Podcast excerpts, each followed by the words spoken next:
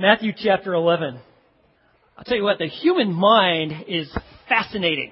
I don't know if you've ever studied it or you've kind of read about some of the things that the mind can do. It is just absolutely fascinating. I mean, you know, we pride ourselves in having these high powered computers and little phones that we can do all these fancy things with, but it, it, they compare not one iota to the human mind. I mean, let me just give you an illustration of that. Uh, like, for instance, on this slide here, can you read that?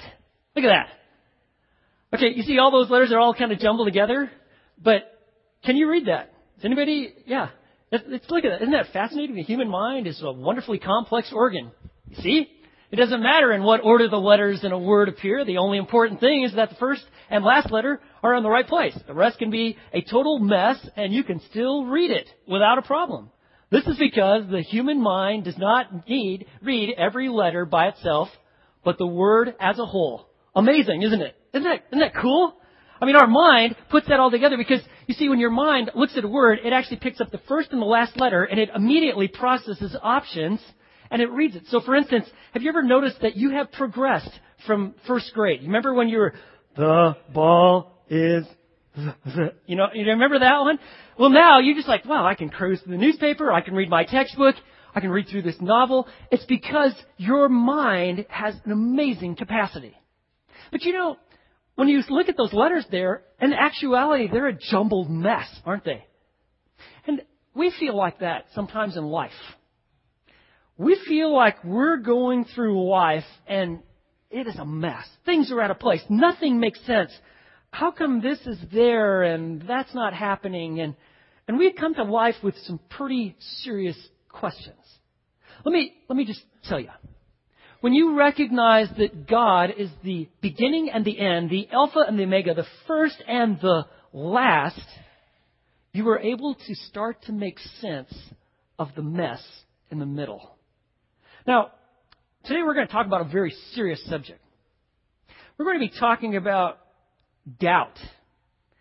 How in the world do we deal with doubt? Now, every single one of us faces doubt at different times in our life. And really, I think big questions of doubt, like, is God really in control? I mean, why do bad things happen to good people? Why do bad things happen to even God's people who are actually doing His work, His mystery? How, what's going on with that? Or is Jesus really the Christ? Is He truly the Messiah? Well, there are a lot of folks that would like beg to differ with you on that. Go to universities and, and Jesus may be mentioned, but well, exclusive Messiah, one way, the only true God. That ain't gonna fly here. No, we're to group, group him in with all the others here. He's a holy guy. He's done some nice things. We should listen to his teachings, but exclusive, the one and only true God? There's some people that, you know, I'm not sure about that. And then, you know, I'm sure we've all wrestled with this one. Does God really even care about us? Me? You? I mean, is there a purpose in our life? Are we here for some eternal purpose? Is God worth, working out His earthly will through us and our lives? Because it seems so confusing and so messed up. If you have ever struggled or you are presently struggling with doubt on any of those questions, or even those I haven't mentioned, then you don't want to miss what Jesus has to say in Matthew chapter 11. You might want to put a mark in your Bible right here when in doubt, go to Matthew 11. Read here. Don't miss the message. Now, first thing I want to tell you is if you've got doubts or you've faced doubts or you got a friend or a family member that's facing doubts, uh, you want to first of all recall that you are not alone. That almost that automatically takes the pressure off because you kind of when you feel like you've got doubt, man, like I am the only one that's got any doubt on any of these issues. In actuality, that's not true. In fact, Matthew 11 was written in part for this very reason. Look at Matthew chapter 11, verse 1. Now, when Jesus had finished giving instruction to his 12 disciples, he departed from there to teach and preach in their cities. So remember, Matthew chapter 10, he goes and commissions his disciples, said, listen, alright, this has been great. You've been watching me preach, do the work. I am going to authorize you. I'm going to give you my authority. You're going to have powers. And I want you to go and proclaim the gospel. I'm sending you out two by two. Now go, okay? You go to the lost sheep of Israel. I'm sending you on a short-term mission. And so he does, and he empowers them. And Matthew chapter 10 gives us in great detail what does it really look like to follow Jesus Christ. Well, as soon as he sends them out, and he sends them out saying, listen, it's going to be tough. This first journey might be all right, might go okay, you might not get beat up.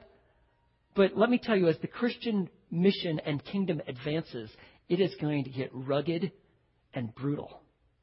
So Jesus sends the twelve out, and when he does that, he departed from there to teach and preach in their cities. He goes now back to the cities, he sends them out, and he continues his ministry. Jesus is alone now, and now he's, the crowds will come and follow him. He sent out his men. He is fully accomplishing his will to take people from a point of unbelief to belief to a point where they're actually involved in his ministry. That is true today. That is what he is trying to do. Well, now, there is one of God, Jesus' key guys who's got some serious doubts. We met him real early on in the Gospel of Matthew. His name is John. John the Baptizer. Now don't, he's called John the Baptist and a lot of people, oh, he was a Baptist, Southern Baptist. Huh? Can't be one of ours. That, that's not, has anything to do with it, alright? He was not a denominational guy. But he was Jesus' a key man. In fact, he was the forerunner for the Messiah. And John, look what it says in verse 2. Now, when John, while imprisoned, heard of the works of Christ, he sent word by his disciples and said to him, Are you the expected one, or shall we look for someone else? You can see doubt just written right there. John is in prison. I mean, John is the one who actually proclaimed that the Messiah is coming. You better get your heart ready. In fact, John was there. Remember when Jesus came to the Jordan River where John was baptizing people, calling the, the nation to repent, calling Gentile soldiers, repent of your wickedness, your self-centeredness, your idolatry. Get ready, get your heart ready because Messiah is coming. And Jesus came. John recognized him. He says, I know you're the Messiah. I should be baptized by you. And Jesus says, No, but you baptize me to fulfill all righteousness. And remember when he goes down, Jesus goes down fully in the water. When he comes back up, there is an amazing scene where all three members of the Trinity, all three persons manifest themselves. Jesus himself is there as he stands up out of that water. The Holy Spirit ascends upon him on a dove lighting upon his shoulder. And then a voice out of the heavens declares, This is my beloved Son, with whom I am well pleased. This is Him. This is the one that has been promised from all time, from the beginning of Genesis to the final words of Malachi. He's here. Listen to Him. This is my beloved Son. You know, John saw that. And so if anybody had deep experiences with Jesus, it would have been John. And you remember part of John's message was listen, listen, when the Messiah comes, He's going to baptize with fire. He's going to separate the wheat from the chaff. He is going to bring about the great delineation from those who are with God and those who are not. No mixed, uh, kind of confused, no gray, black and white, either with Him or with, without Him. That was John's message. And, you know, he's listening. Now, certainly these, these works that Jesus did, miracles. I mean, he had command even over nature itself, could stop the wind. He actually healed people, blind people, deaf people, people with leprosy, raised the dead. He, he heard these things. That all worked well with being Jesus coming in the Holy Spirit and doing these amazing, benevolent, great acts. But where was the, the judgment? Where, where was this Messiah to bring about the, the break of Rome off their backs because the widespread notion of Messiah was that he was going to come and be a political, military conqueror. And the Jews really wanted to get Rome, who had now occupied them and made their life miserable, off them. Jesus wasn't doing any of that.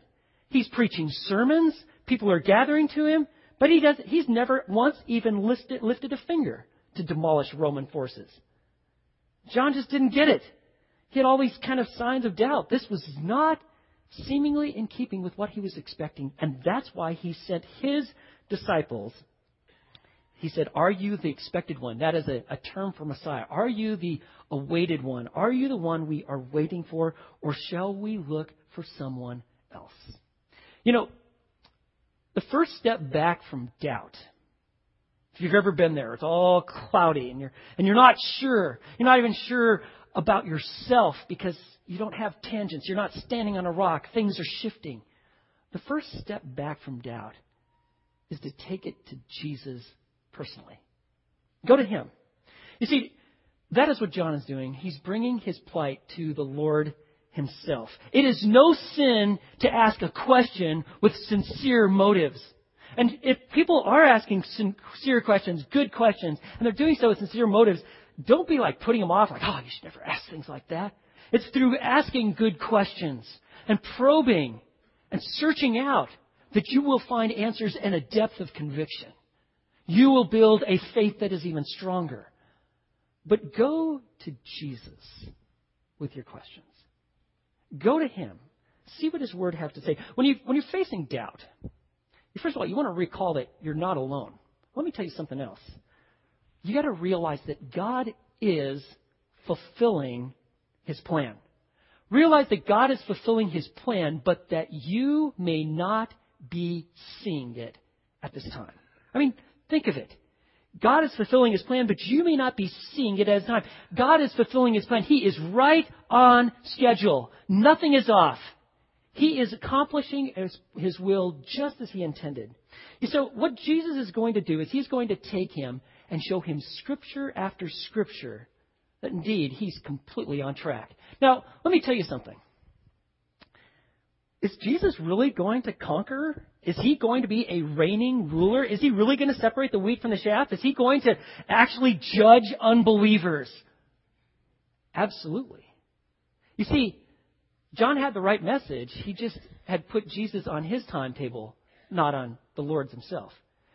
Jesus, even his own disciples, had struggled with this. And as we go through the Gospel of Matthew, when you get to Matthew chapter 25, the last half of the chapter is dedicated to Jesus explaining the judgment is coming. Now is the time of grace. I am announcing that the King is here and you can come into the kingdom by believing in the Messiah, by believing in me. But make certain I will come again and when I come, I am going to come in judgment. And I will bring a judgment of fire upon this earth. And so the only thing wrong with John is that he was forcing Jesus into his mold of how things should work. So what Jesus does is he actually then goes and authenticates to John and to his, to his disciples to be passed back to John who he is. Look at verse 4. Jesus answered and said to them, Go and report to John what you see, hear, and see. It's at this time he actually probably starts doing these miracles. And what Jesus is doing is he is showing how he is fulfilling the scriptures, the promises given about the Messiah. And so he says, You've seen these things, you've heard them, Go tell John, verse 5, the blind receive sight, the lame walk, the lepers are cleansed, and the deaf hear, and the dead are raised up, and the poor have the gospel preached to them, and blessed is he who does not take offense at me. All of these, actually, the prophet Isaiah spoke that Messiah would do. He actually would do all the things that are listed here. Lame, the lame will walk, the lepers will be cleansed, deaf are going to hear, even the dead are raised up. These are the things that Messiah would do. And Jesus says, I'm doing them. I'm right on track. You need not worry. Now, when I read through that list, uh, what Jesus actually said, he's quoting all these different passages from Isaiah. You would think the culminating one, the culminating miracle would be what? That the dead are raised. I mean, what's greater than that? I mean, can you think of a greater miracle than the dead are raised? You're like, no, I don't think so. Jesus says, let me tell you what's even greater than the dead being raised. What's that? Look at how he ends verse 5. That the poor, those who are broken, those who see and have great need, the poor have the gospel preached to them. The greatest miracle is that the message regarding Messiah and that you believe and united with Him, you will actually have eternity with Him. The good news that God is going to address our sin problem through the person of Christ, who is going to die, pay the penalty, and be raised again. that good news is even the greatest miracle. If a man or a woman should be raised from the dead, that person will die again. But if you believe in the gospel, you believe in Christ, He is your sole hope, He is the Messiah, you have eternity with God. That is an even greater miracle. That's why it's found at the very end. And he says, Blessed is the one who does not stumble or take offense, is not offended by me. This isn't meant to be a rebuke to John. It's actually meant to be an encouragement. You see, John was focused on Jesus, what Jesus was not doing, instead of what he is doing. Sound familiar? You and I get into real trouble when we like, ah, God's not doing this, or Jesus isn't doing this right now in my life. We get in trouble that way when we stop think, stop and not consider what he is doing. He's accomplishing his plan completely on track. Now, if you are struggling with doubt, maybe life seems an upheaval and you're not exactly sure how God could possibly be working in this mess, you need to know that you're not alone. Uh, many very spiritual people have encountered seasons, days, weeks, periods of time of doubt. Like Moses, for instance. Anybody ever experienced the power of God? Had to be a guy like Moses. But while he's on that journey and his people are once again whining and complaining, he's like, you know what? I don't get this. I don't see the point. We're in the desert. They want water and food. There are no restaurants nearby. This is terrible. They hate me, and yet I'm leading them. They want to go back to Egypt, which is dumb because they just end up being slaves if they don't get killed. And I'm supposed to take him to a promised land, but we have to wander here. This doesn't make sense. God, just take me out. That's what he said. Kill me. I'm done. Or Elijah, he certainly experienced God's great power. And yet there was a period of time right after that where all it took was one woman to say, Listen, I want your head. Jezebel. And he says, I'm, I'm fleeing. I'm done. And he slipped into a deep depression. Or Jeremiah, or even Paul. He even came to points in his life you can read about in 2 Corinthians chapter 1. He says where he even despaired of even life itself. Doubts creep in and they leave us in some pretty dark places. But let me tell you, the best way to remove doubts is not by pretending that they are not there, but by actually exposing them to the truth of God. Don't let your doubt take you to a place of isolation. You're like, oh, and you just back away and you start isolating from people and drop out of church. You drop out of your small group and you just, you become kind of this incognito Christian. You like to just blend in the woodwork. It is a satanic pull. It is part of your flesh to always move back from God. What you, when you face doubt, don't deny it. What you want to do is expose it to the truth of God's Word. So if you've ever felt puzzled, why is life not working? Why didn't, why was I never healed from this? This isn't what I thought my life would turn out to be. What you need to do is go back to God and His Word. His Word will do His work in your life. His grace will be sufficient even in the midst of all of your deficiencies. And God is working out His plan in His timetable, and He is going to accomplish it. Now, if you face doubts, let me just tell you, that isn't like the story of your life, like, oh man, I, I went through a season of doubt. That's it. I'm a loser Christian for the rest of my life. No. One chapter doesn't make a book. Now, if you're in a perpetual state of absolute unbelief, totally reject the whole idea that Jesus is Messiah, even the existence of God, you have no certainty whatsoever of your salvation. Perhaps what you initially thought was your Christian experience was in actuality not truly a deep seated relationship. Because God always brings his people back. But it doesn't mean that you won't have seasons of doubt. Well, there's something else that you need to see here. This is, this is fascinating. I love the scriptures because you see the heart of God manifest. Now, what would you do if, if you're Jesus and your key man, the forerunner, the guy who announced your arrival, preached these great messages, saw widespread repentance? He's, he's asking a question Are you the expected one, or should we wait for someone else? You think you'd go, I didn't really like that John guy anyway. You know what I'm saying? He's in prison. By the way, let me tell you how, why this is so difficult for John. He's, he's not in prison. Don't get the idea of American penal institution here, where you're sitting around getting watch TV and you're getting three square meals. Uh-uh. He is in Machaerus. We actually know where the ruins of that, because that dungeon is still there, right on a high ledge over the Dead Sea. They actually still even have the metal hooks of this dungeon where John the Baptist is being held. This is a very difficult place, and he knows that his head will be on the line. You just wait. You see, how in the world did John the Baptist even end up in prison, by the way? You're like, what happened?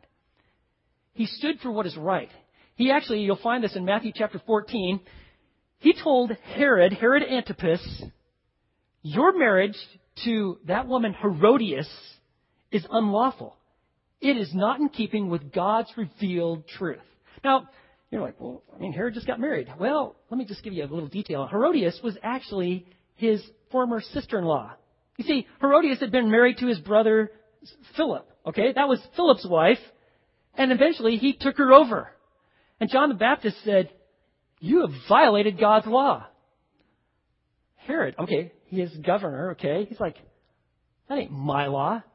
John the Baptist said, "That doesn't matter what your law is. What matters is God's law." That didn't make Herod very happy. So he says, "Listen, I want to make your life miserable. I'm going to, I'm going to put you into one of my prisons. How about the worst one?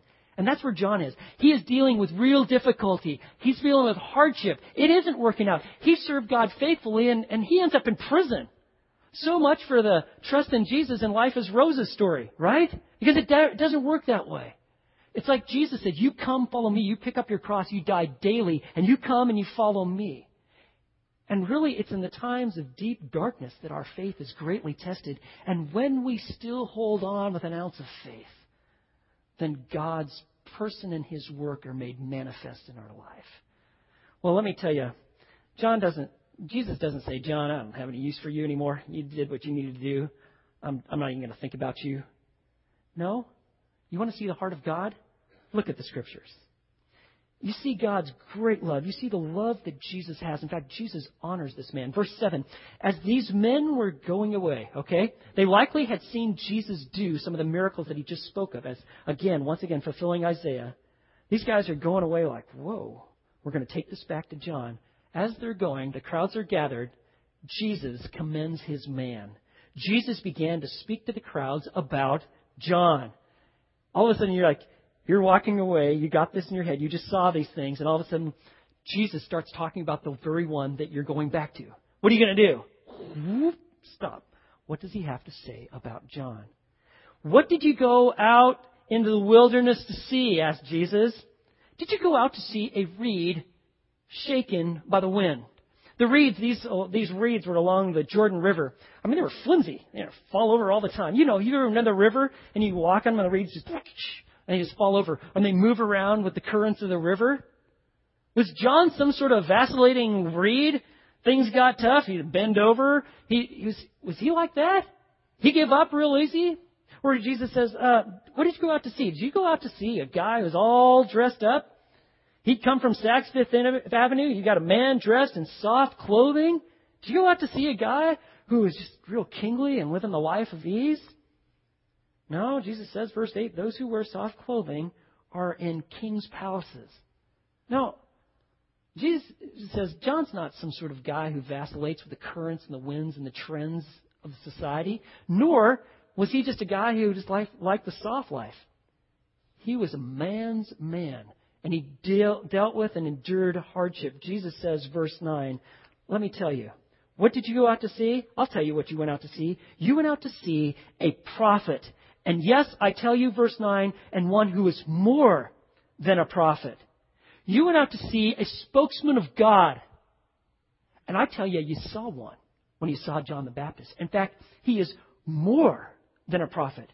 Verse 10 This is the one about whom it is written, Behold, I send my messenger ahead of you who will prepare your way before you. Whoa. Now, everybody was totally locked on. Do you know where that's from, don't you? Well, all the crowd certainly did. The final book of the Old Testament, one that was read over and over, was the book of Malachi. This is a direct quote from Malachi chapter 3, verse 1. And Jesus says, You know who you went out to see? You went out to see someone who's more than a prophet. You went out to see the fulfillment of Malachi 3 1. I am sending my messenger, and he's going to prepare the way. He's going to specifically prepare the hearts of the people John the Baptist is that guy. And he says, verse 11, Truly I say to you, among those born of women, there has not arisen anyone greater than John the Baptist. Whoa! What is Jesus doing? He's commending his servant. That message is going to go back to John because, you know, John thinks like, my life meant nothing. I have no purpose or real significance in God's plan. On the contrary, Jesus is spilling it out. There is no one greater born of woman than John the Baptist. And he says, and then look at this, verse 11. Yet the one who is least in the kingdom of heaven is greater than he. You see, John was the announcer, the forerunner, the proclaimer that the king and the kingdom are coming. But Jesus says to actually be in the kingdom puts you in a situation that's even greater. It's not that you have greater character than John. It's that you have greater privilege to be in the kingdom of God. There, it was great to be John, although I'm sure the jail scene was got to be difficult being in prison like that. But Jesus says, if you were a part of my kingdom, how much greater it is to be in that position of great privilege. He says, listen, verse 12, from the days of John the Baptist until now, the kingdom of heaven suffers violence, and violent men take it by force. What he's saying here is that what's taking place here is that the kingdom is being totally rejected by the religious establishment. When he talks about violent men, a guy like Herod Antipas would fill the role. He's trying to take it by force. You see, the Jews wanted to put an end to this whole messianic movement where Jesus is proclaiming himself king. You hold on. Right now, they're giving him some pretty tough words like, well, everything you do is because you're in league with Satan. Well, they're going to amp this up. One day, Jesus himself will be put to death. It says, violent men trying to take it by force. They're trying to destroy the work of God. But he says, verse 13, for all the prophets in the law prophesied until John. This is how God works. He says the law and the prophets. You see, the law shows us our need for the Messiah. God says in His law, it's like a finger pointing the way. This is how to live. But what it does is, can you and I live that way? No. He says, love the Lord your God with all your soul, all your strength, all your mind. Anybody doing a bat in a thousand on that one? No. How about to love your neighbor as yourself? Uh, I don't even know my neighbor's name. What? You see, the law, it actually shows us our need for Messiah. The prophets pointed to the one who was coming. In fact, sometimes the prophets gave very specific detail regarding who the Messiah is and what he will do. In fact, they gave on one count about 333 prophecies regarding Messiah, so you and I wouldn't miss him when he shows up. And that's exactly what they did. He says, the law and the prophets, for all the law and the prophets prophesied until John, they kept pointing to the Messiah. But with the coming of John, he is the forerunner who actually pointed to the one and said, Here he is. This is Jesus of Nazareth. And verse 14, and if you are willing to accept it, John himself is Elijah who was to come. He who has ears to hear, let him hear. And what John is, what Jesus is doing is saying, John the Baptist. You remember how the Old Testament closes? Malachi chapter 4, it says, Elijah will come and he is going to prepare hearts. And John says, Jesus says, John is that man. John the Baptist isn't Elijah reappeared and he taken, took on a new name. It's like the angel that announced to Zechariah right before the birth of, of John, John the Baptist. He said, this one will come in the spirit and the power of Elijah. He had Elijah's ministry, the prophetic role of calling people to himself. And what Jesus is saying is, John is the fulfillment of that prophecy. And at the same time, Jesus is saying this If he is the fulfillment of that prophecy, I'm the Messiah because he announced me. Well, Jesus says, I want you to be crystal clear on that. He who has ears to hear, let him hear. This is about me. You see, John brought the closure of the Old Testament, and he announced the king, and that's where we have the beginning of the new covenant, the New Testament. Now, don't let doubts overwhelm you and overwhelm your perspective. Do you see what Jesus did here? He helped John see that he had a great role in God's plan. You know what doubts do? They take us from a position we, of, of realizing that God may use us or is using us to a place where we feel like He will not use us or can't use us. In actuality, what you need to know is that if you're a child of the King, He is using you right where He has placed you. The enemy of our souls wants us to be defeated, discouraged, to run around like Eeyore and saying, woe's me, and, and you're just like, oh, God can't use me, and you bury your head in the sand, you refuse to engage in the work, you kind of give up. And in actuality, you're missing out. He's using you right where He's placed you. you want, he wants to bear fruit right where you're at. Even if you think you got a dead end job, you're like, man, I'm sitting here just washing dishes or trying to move my household forward, or I'm just here at school. I'm just a student. I'm a junior high student. Could God use me? Absolutely. Don't miss the significance of being an active, playing an active role in what God is doing. You see, when you're when you're facing doubt, you first of all you got to recall that you're not alone, but second, realize that God is fulfilling His plan, and you just may not be seeing it. God doesn't have to let you see everything that He's doing. In fact, you and I are called to live by faith, which means that we actually walk not on the principle of sight, I only do that which I see, but that I move forward by faith, trusting that God is actually doing and accomplishing exactly what He says. He is who He said He is, He is, and He is accomplishing His work. And the ultimate act of faith is even when you don't even feel the presence of God and yet you are still clinging to Him.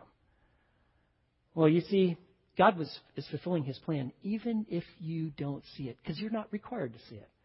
Let me give you just one other principle. What do you do when you're facing doubt?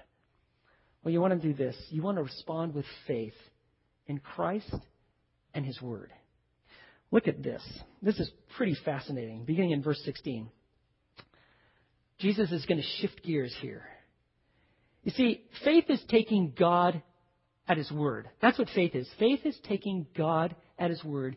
It is the exact opposite of what the people were doing. They were not taking God at His word. They were not believing Jesus. And Jesus says, You are missing it. You must believe in me. So he says, verse 16, But what shall I compare this generation? This was the standard way of how a rabbi would introduce a metaphor. It is like children sitting in the marketplaces who called out to the other children and say, We played the flute for you, and you did not dance. And we sang a dirge, like a, a funeral song, and you did not mourn.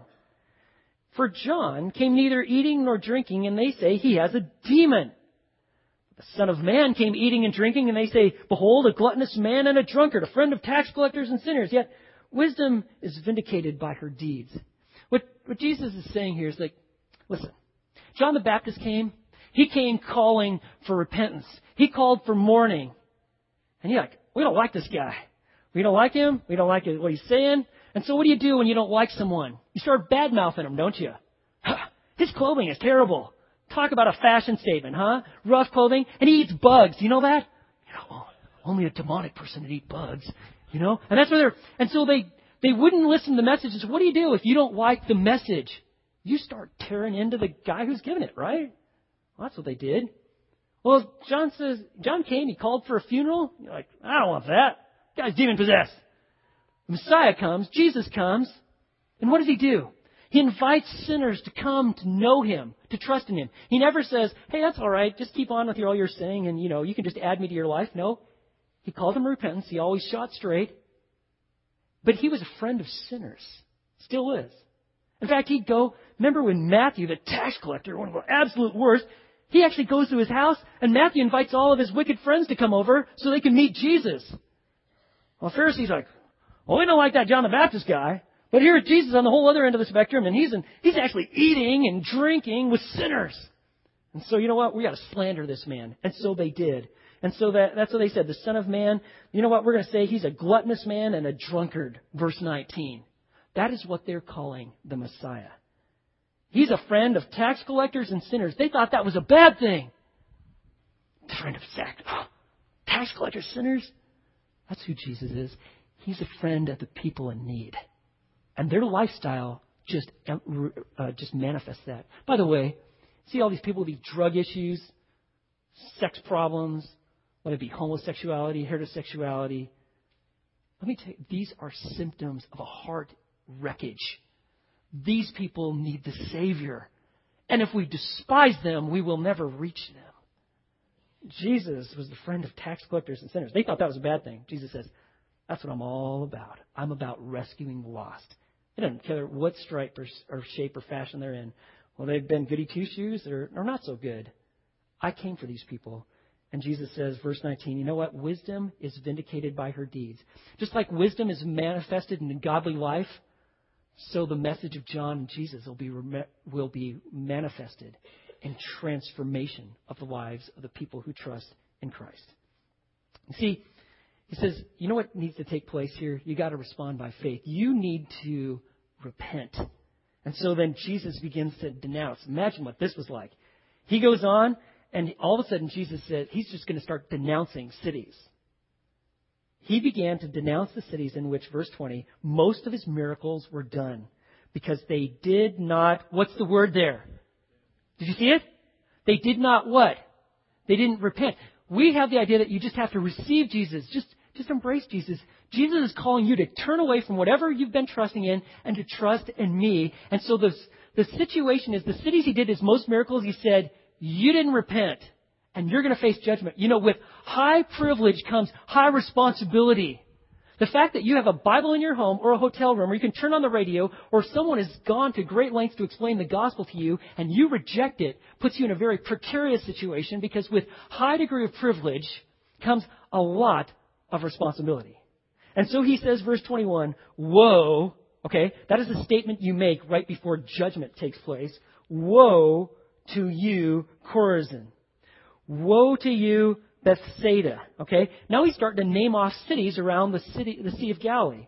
Here were two key ones, Chorazin and Bethsaida. He says, For if the miracles had occurred in Tyre and Sidon, these were Phoenician cities.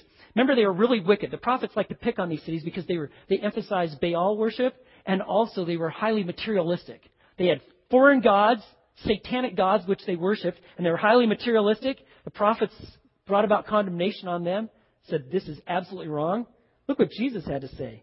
He said, If the miracles had occurred in Tyre and Sidon, which occurred in you, in your city, they would have repented. You see that word again? You would have changed directions 180 degrees long ago in sackcloth and ashes. Sackcloth was really rough clothing. You would wear it to show that, hey, listen, I'm done with the comforts of this world. I am broken. And ashes, they would actually pour ashes as a sign of mourning, either on their forehead or they'd actually sometimes even lay in them. Ugh. Do you know why they did that? It was supposed to be a visible expression that our hearts are broken before God. He says, you know what? If the miracles would have happened in those cities that happened in yours, that I did, the Messiah, they would have repented. You, on the other hand, you have rejected me instead of repented. And then he says, verse 22, Nevertheless, I say to you, it'll be more tolerable for Tyre and Sidon in the day of judgment than for you. Here we learn something. Just like there are degrees of rewards for faithfulness to Christ and his service, where's that? 1 Corinthians chapter 3. There will be degrees of rewards for faithfulness and service in his kingdom. So there are degrees of judgment. In fact, you can see this verse 22 says, It'll be more tolerable for these cities than for you. And you, this, this must have cut deeply, verse 23. You, Capernaum, where was Jesus' home base operation? This city. Capernaum. Remember when Nazareth, they ran him out of Nazareth? In fact, they wanted to run him off a cliff. He sets a base in Capernaum, and he says, Capernaum will not be exalted to heaven, will you? You will descend to Hades. This is kind of the holding place of the dead waiting judgment. For if the miracles had occurred in Sodom, ooh, guys familiar with Sodom? Okay? That's the hot spot of homosexual sin. All right? Sodom. It's where we get our word sodomy from. It was like wickedness on display and advertised. He said this If the miracles which occurred in Sodom, which occurred in you, in your city, it would have remained to this day. Nevertheless, I say to you that it'll be more tolerable in the land of Sodom in the day of judgment than for you. What Jesus is doing is he's picking these cities around the Sea of Galilee. There were four. There were four primary ones, and he picked out three of them. He says, If the miracles that I did and, and these, if I would have done these miracles in these other cities, they would have existed. I did these miracles in your cities, these cities around the Sea of Galilee, and you did not repent. You're going to face great judgment. There's a lesson you got to learn here.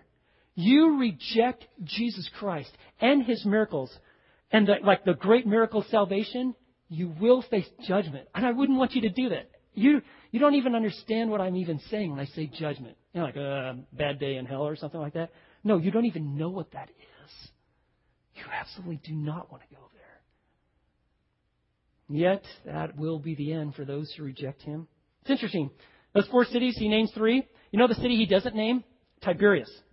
Tiberias, over on the, uh, if you're looking at the Sea of Galilee, on the west side there, it was actually the Roman resort city. They had some hot springs there. He doesn't name Tiberias because his, his message and his miracles apparently didn't go there. Today, the three cities, we kind of know where the ruins of Capernaum are, but uh, we can't really, we're not even exactly sure what Bethsaida and Capernaum are. Okay, they're totally desolate. On the other hand, Tiberias still remains. Jesus' prophecy has already happened. And so he says, listen,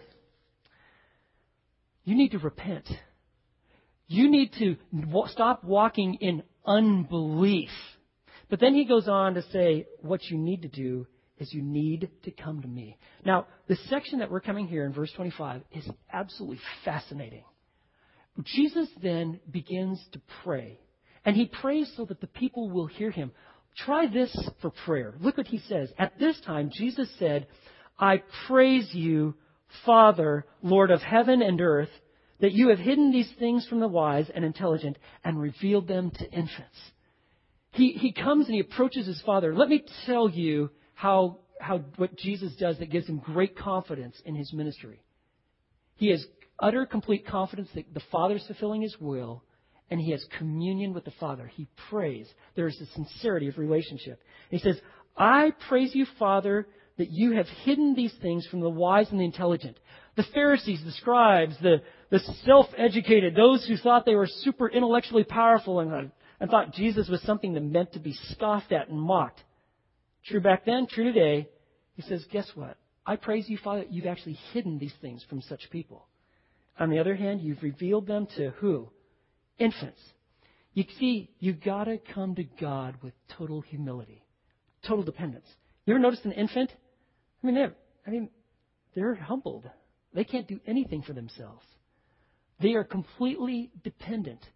That is the only way you come to God. And he says, and then look at this next verse here. He says, And yes, Father, for this way was well pleasing in your sight. And then when you come to verse 27, I, would encourage you to highlight it or if not underline it. It is one of the most profound passages in all of Scriptures. Let it speak for itself. Jesus says this now after just praying. He says, All things have been handed over to me by my Father. Everything has been given to me. I have all authority. In fact, how does the Gospel of Matthew end? 28, 18. All authority has been given to me. I received it from the Father. I am it. I have got all authority. I've got authority over the natural elements authority over sin, sickness, death, hell. I have absolute authority because I am the supreme Lord. It's been given to me by my Father. All authority has been handed over to me by my Father. And look what else he says. And no one knows the Son except the Father, nor does anyone know the Father except the Son. Now that word know the word here is in Greek is epiginosko. It is the, it has the idea of intimate personal knowledge. It's not like knowing facts, okay? That's a different word, oida. It is to know deeply, intimately. A deep knowledge. We have true intimacy. I know the Father deeply and personally and intimately. And He knows me. And He says, nor does anyone know the Father except the Son. And, and here, you don't want to miss this.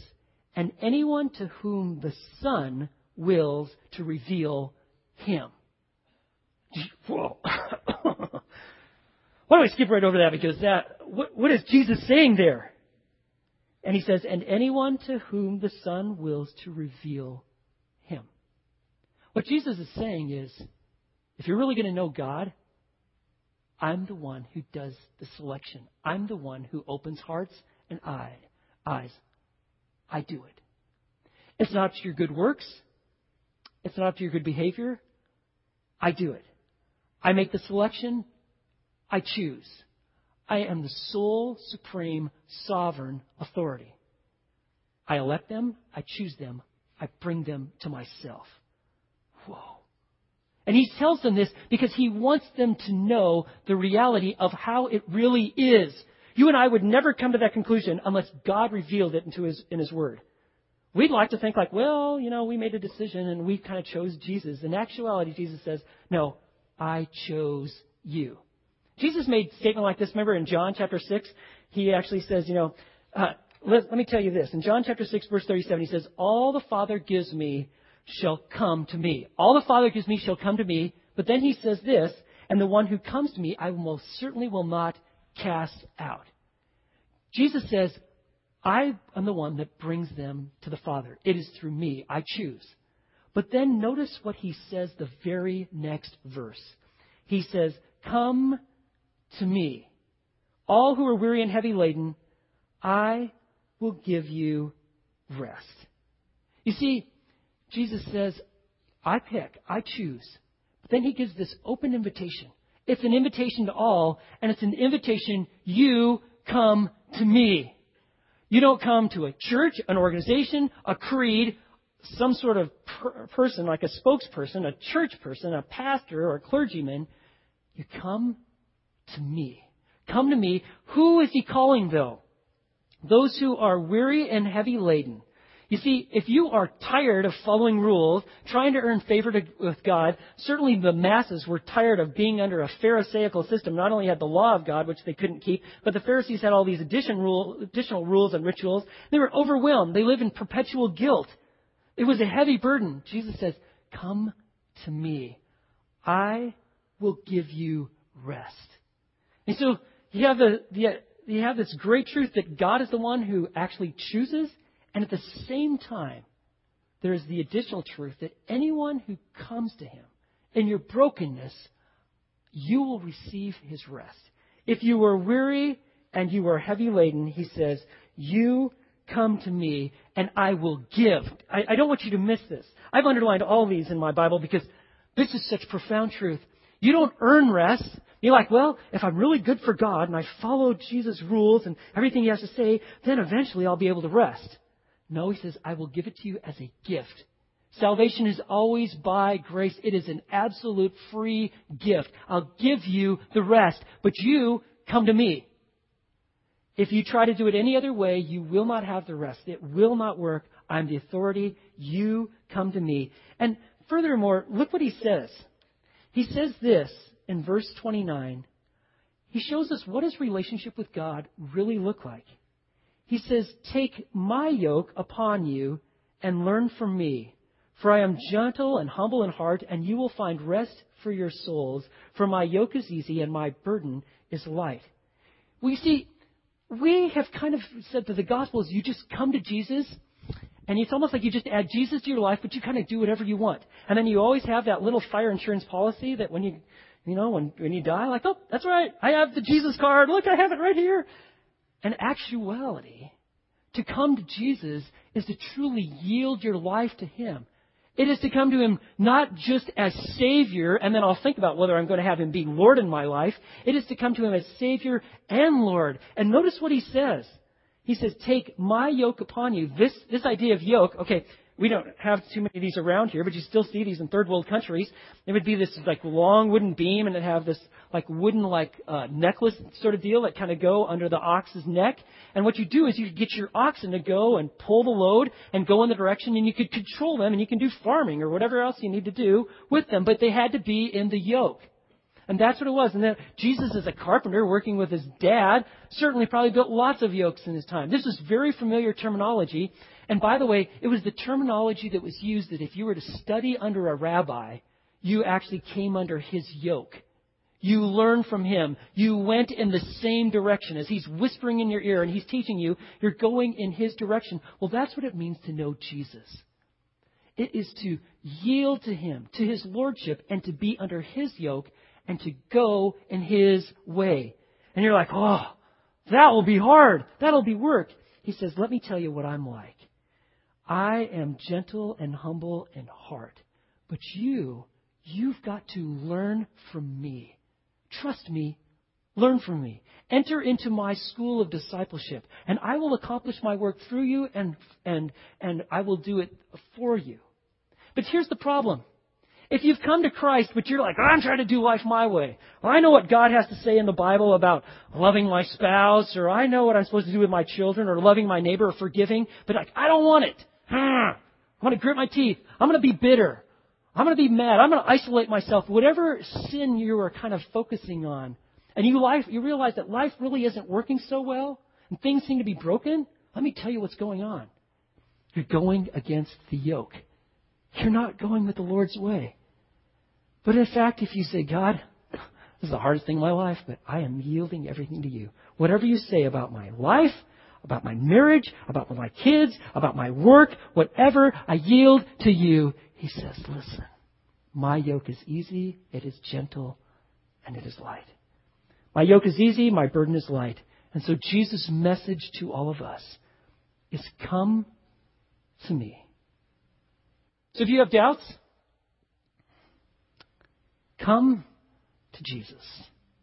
We overcome our doubts by developing our faith in Christ, but we must come to Him. And He takes us from where we are, and as we are learning from Him, He takes us to what we will become in His hand. Friends, that is the vision of our church. That what began with a seedling of faith that God wrought in our hearts, it will grow and develop and manifest. It will be a tree that bears much fruit because our doubts in life have been removed by our faith in Christ. And Matthew chapter 11 does just that. Let's pray. Lord, we want to praise you and thank you for an amazing chapter in the Bible where we can look at head on doubts from one of your key men, John the Baptist, and to see that indeed our doubts can be overcome when we see you for who you are. So, Father, if there's someone here today who has never truly placed their faith in Christ, would they just pray with me and say, Lord, I finally get it. I see who you are. You've called me to yourself to experience forgiveness and life, to go your way. And so today I turn my life fully to you. I trust in your Son. And Father, for all of us here, help us to be clear with the gospel, to not water it down, but to be very clear with the truth about Jesus so they will truly know life in His name. And Father, for those of us perhaps who are just going the opposite direction of where you're trying to lead us, you've got our attention. We stop and we ask for more faith and give us the ability to go as you've directed. Lord, we want you to be manifested in complete and pure ways in our life. For we love you, for you are life itself. And we pray in Jesus' name.